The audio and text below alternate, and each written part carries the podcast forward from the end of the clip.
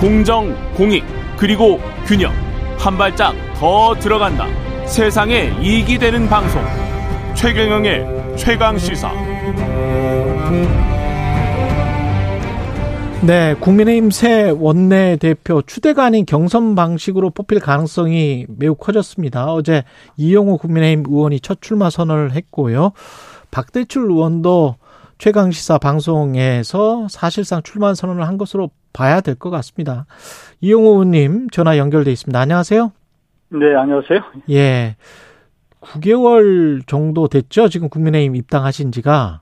그렇습니다. 예, 그러면 어떻게 보면 이제 생소한데 그래도 원내대표는 가장 중요한 자리인데 출마를 하셨습니다. 출마의 변부터 좀 말씀을 해 주십시오. 우선 국민들은 국민의힘의 어떤 변화된 모습, 역동성 뭐 이런 것을 좀 보고 싶어하는데 대선 이후에 당이 이 국민들에게 보여준 모습은 매우 실망스럽다. 네. 당이 지금 내홍의 위기를 겪고 있음에도 불구하고 몇몇 인사들이 비상 상황이니까 오히려 좀 관례에도 어긋난 돌려막기 추대론을 하자 이런 얘기를 계속 하고 있고요. 중진이란 몇몇 분들은 이게 윤심이 과연 있냐 이게 눈치를 보는 상황이고. 예. 이래서 저는 저라도 몸을 던져서 국민의힘의 어떤 활력을 좀 불어넣어야 되겠다. 그리고 저는 지금 조금 전에 말씀드렸지만, 호남이 지역구고, 또, 이 당에 몸담은 지가 1년도 채 안 된 상황이지만, 예. 이념적으로는 비교적 실용적이고 중도 보수적인 이런 사람이거든요. 그래서, 지역 통합이나 혹은, 어떤 중도 의원 확장 측면에서 상징성이 있다. 제가 원내대표 되는 것만으로도, 국민의힘의 변화된 모습을 보여줄 수 있다라고 생각해서 제가 출마를 선언했습니다. 근데 윤심이라는 게 어떻게 보세요? 지금 국민의힘의 윤심이 한 곳으로 집중돼 있습니까? 아니면 윤심이 여러 곳으로 이렇게 쪼개져서 나뉘어져 있거나 아니면 시간에 따라서 약간씩 변합니까? 제가 보기에는 좀 헛갈려서요. 윤심은 당이 잘 되기를 바라는 겁니다. 예. 이 화합하고 또 역동적이고 또 변화되고 국민들에게 신뢰를 받는 모습 이게 윤심인 것이죠. 그래야지 이제 정부의 국정을 뒷받침할 수 있는 것인데 예. 없는 윤심 누구 개별적으로 누구를 찍었다, 누구를 좋아한다, 누구가 누구의 마음이 있다 이건 윤심이 아니에요. 윤 대통령은 제가 그래도 지금까지 느껴본 것으로는 당의 문제는 사실은 개입을 처음부터 하지 않겠다 이렇게 말씀하셨고 예. 저하고도 사적인 자리에서도 말씀하신 바가 있고요. 더구나 그런 식으로 당무를 개입하지는 않는다라는 예. 겁니다. 그럼에도 불구하고 이게 참 집권 여당에 있는 분들이 없는 윤심을 이렇게 찾아내려고 하고 기준을 파악하고 이런 모습이 안타까워요, 정말로. 저는 윤심은 없다고 생각을 합니다. 주호영 추대로는 그러면 완전히 출마 선언을 하심으로써 없어진 거라고 봐야 되나요? 어떻게 보세요?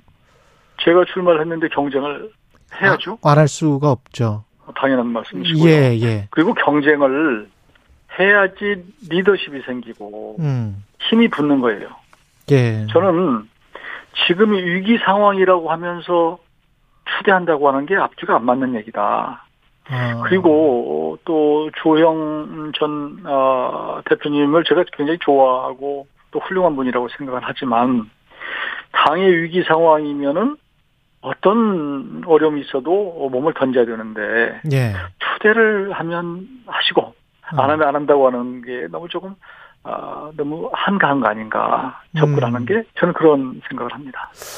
그런데 또 사선의 윤상현 의원도 이게 가처분 시본 결과 28일에 있나요? 그거를 보고 난 다음에 그러면 원내대표 선출을 하자 이런 제안도 했더라고요. 그건 매우 즉흥적인 제안이라고 생각을 하고요.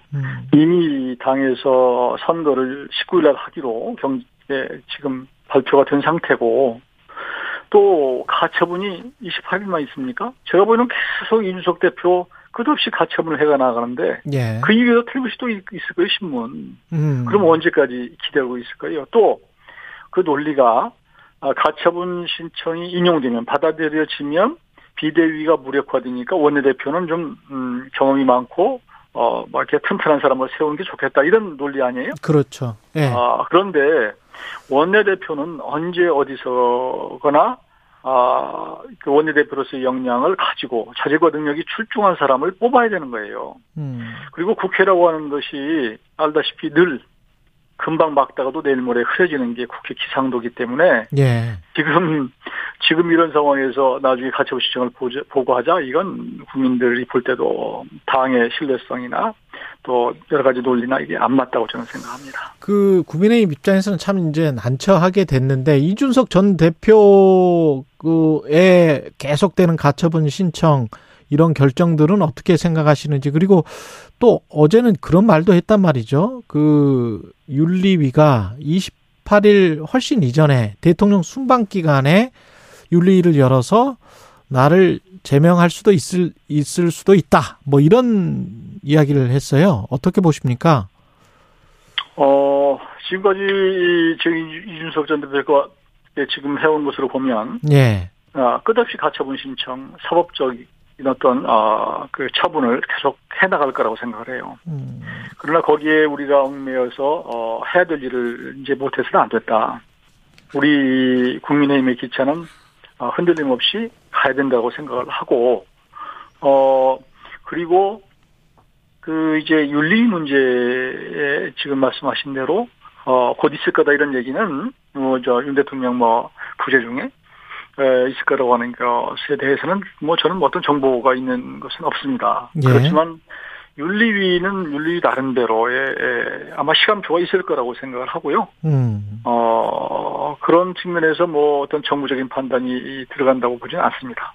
그것도 윤리위를 당 차원에서 이래라 저래라 할 수 있는 위치를 우리가 갖고 있지 못해요. 예. 개입할 수도 없고 또 개입해서는 안 되고, 이렇게 보고 있는데, 다만 이제 윤리위에 지금 이준석 전 대표에 대한 징계 요구가 좀 많이 돼 있는 상태니까, 예. 너무 좀 시간을 끄는기보다는 적절한 시기에 또 매듭을 한번 지어주는 게 맞지 않나, 저는 개인적으로는 그렇게 생각합니다.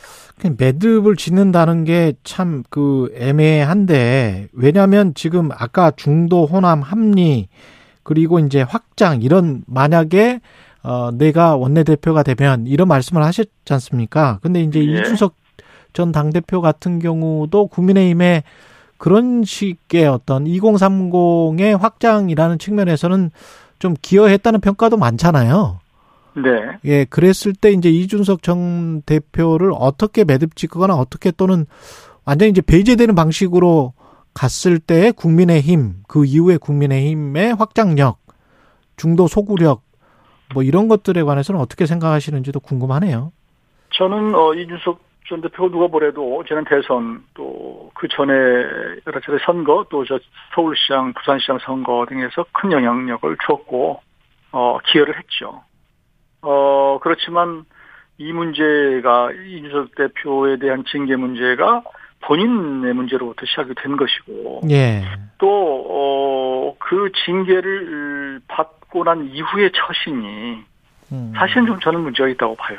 예. 그러니까 그 전에 공로를 세운 모든 것들을 다 상쇄하고도 남을 만큼 너무 지나치게 지금 하고 있다라는 생각을 하고, 이준석 대표가 모든 젊은 층들의 어떤 그 표를 가지고 다닌다고 하는 생각도 너무 사실은 지나친 것 같고, 저는 그런 면에 있어서 그 이 대표가 지금 좀 너무 멀리 나갔다. 당에 여러 가지 지금 부담을 준 게 좀 지나쳤다고 생각을 하기 때문에, 예. 저는 그런 면에서 정치적으로는 국민들이 또 당원들이 충분히 판단을 하리라고 봅니다. 전당대회 시점은 언제가 적당하다라고 보십니까? 저는 전당대회는 개인적으로는 할 수 있으면 빠를수록 좋다, 이렇게 생각을 해요. 예. 그래서 조조익선이다, 이렇게 보는데, 지금 많은 분들이 이제 아무래도 그래도 전당대회라고 하는 것은 전국을 돌면서 또 당원들에게, 그렇죠. 또 이렇게 신임을 묻고 하는 그런 과정이 있기 때문에 이제 정기국회하고 양립하기가 좀 어렵지 않느냐, 이런 의견들이 많은 것은 사실이고요. 예. 그렇지만 할 수 있는 한 저는 빨리 했으면 좋겠다. 그렇게 보고 있습니다.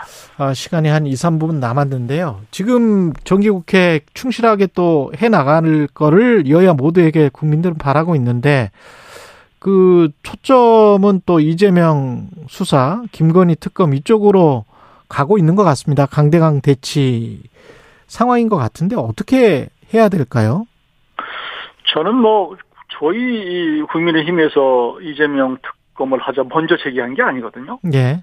이게 참싸움을 먼저 걸은 것은 민주당 쪽에서 자꾸 제기를 하는 것이거든요. 그러니까 이재명 대표가 지난번 선거법에 기소되면서 전쟁 운운하고 정치 탄압 얘기를 하고 있는데 예. 이건 정말 적반하장이라고 생각을 해요. 그래서 본인들의 여러 가지 그 비판받을 만한 내용 이런 것들을 두고 이게 최선의 공격이 최선의 수비다 이런 전략으로 지금 계속 지금 우리를 공격하고 있는 거거든요.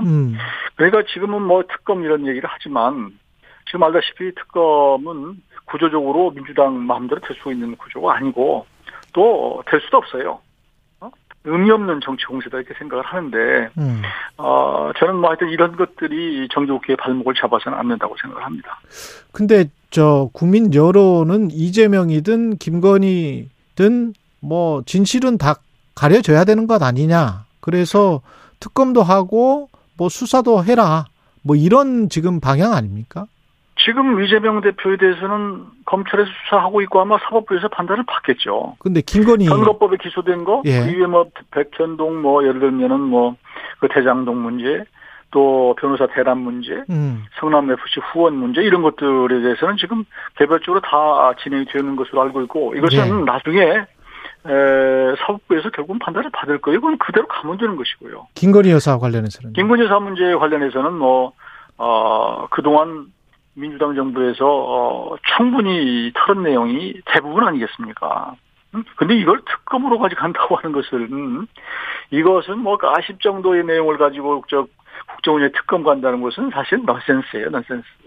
그건 40 정도의 내용이다. 추가 조작. 네, 그래서 자꾸 민주당이 그런 국민의 정서, 국민의 감정을 자꾸 건드리는 이게 굉장히 능한 그런 집단이기 때문에 그래서 지금 국민들의 어떤 정서, 감정 때문에 이게 여론이 그렇게 나오는 것이 실제로 근본적인 어떤 사안을 들여다보면 두 가지를 놓고 같이 견줄 사안이 아니다. 저는 그렇게 봅니다. 예, 원내대표 출마를 선언한 국민의힘 이용호 의원이었습니다. 고맙습니다.